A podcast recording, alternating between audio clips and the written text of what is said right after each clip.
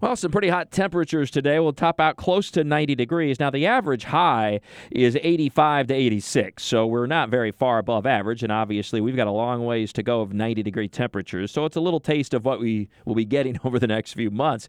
And um, yesterday, we hit 90 officially at the International Airport. It was the third 90 degree day of the year. By now, we have typically had two, so we're pretty close to where we ought to be.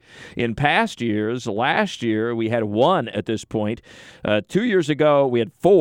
Back in 2020, we had nine by this time, so it was a hot spring.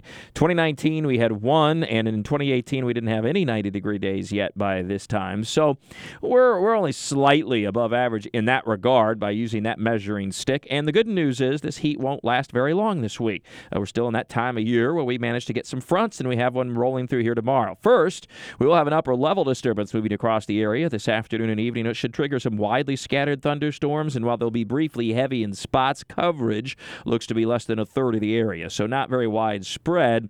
And we do need the rain. In most cases, we didn't get much over the weekend, even though Saturday started out rather dreary, cloudy, and we had some showers.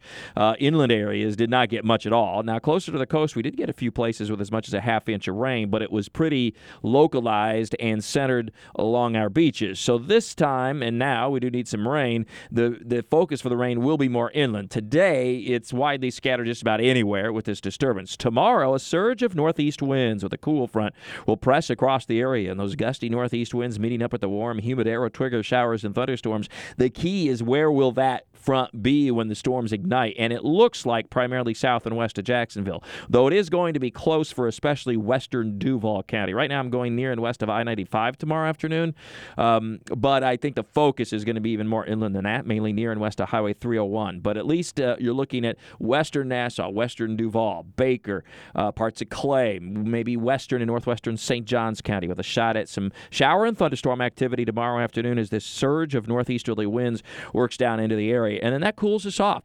So temperatures tomorrow will still reach the mid 80s, and west of Jacksonville still reach the upper 80s to near 90, while the beaches will fall all the way down into the low to mid 70s by late afternoon. So there'll be quite a range in temperatures, and of course, that's helping to trigger the showers and thunderstorms. And then on Thursday will be an onshore flow, winds out of the east, and that'll allow a few showers to come in off the Atlantic. That does not look to be widespread rain, or in most cases significant, but at least some moisture for some neighborhoods. We'll only have highs of 80 to 85, and then just about where we ought to be this time of year for Friday and to start out the weekend on Saturday with partly sunny skies, highs in the mid 80s. That's just, again, very close to the seasonal average for early to mid May. With our weather all the time, I'm Chief Meteorologist Mike Buresh from the CBS 47 at Fox 30 Action News Jax First Alert Weather Center for 104.5 WOKV. For the ones who work hard to ensure their crew can always go the extra mile, and the ones who get in early so everyone can go home on time, there's Grainger offering professional grade supplies backed by product experts so you can quickly and easily find what you need. Plus, you can count on access to a committed team ready to go the extra mile for you. Call, clickgrainger.com, or just stop by. Grainger, for the ones who get it done.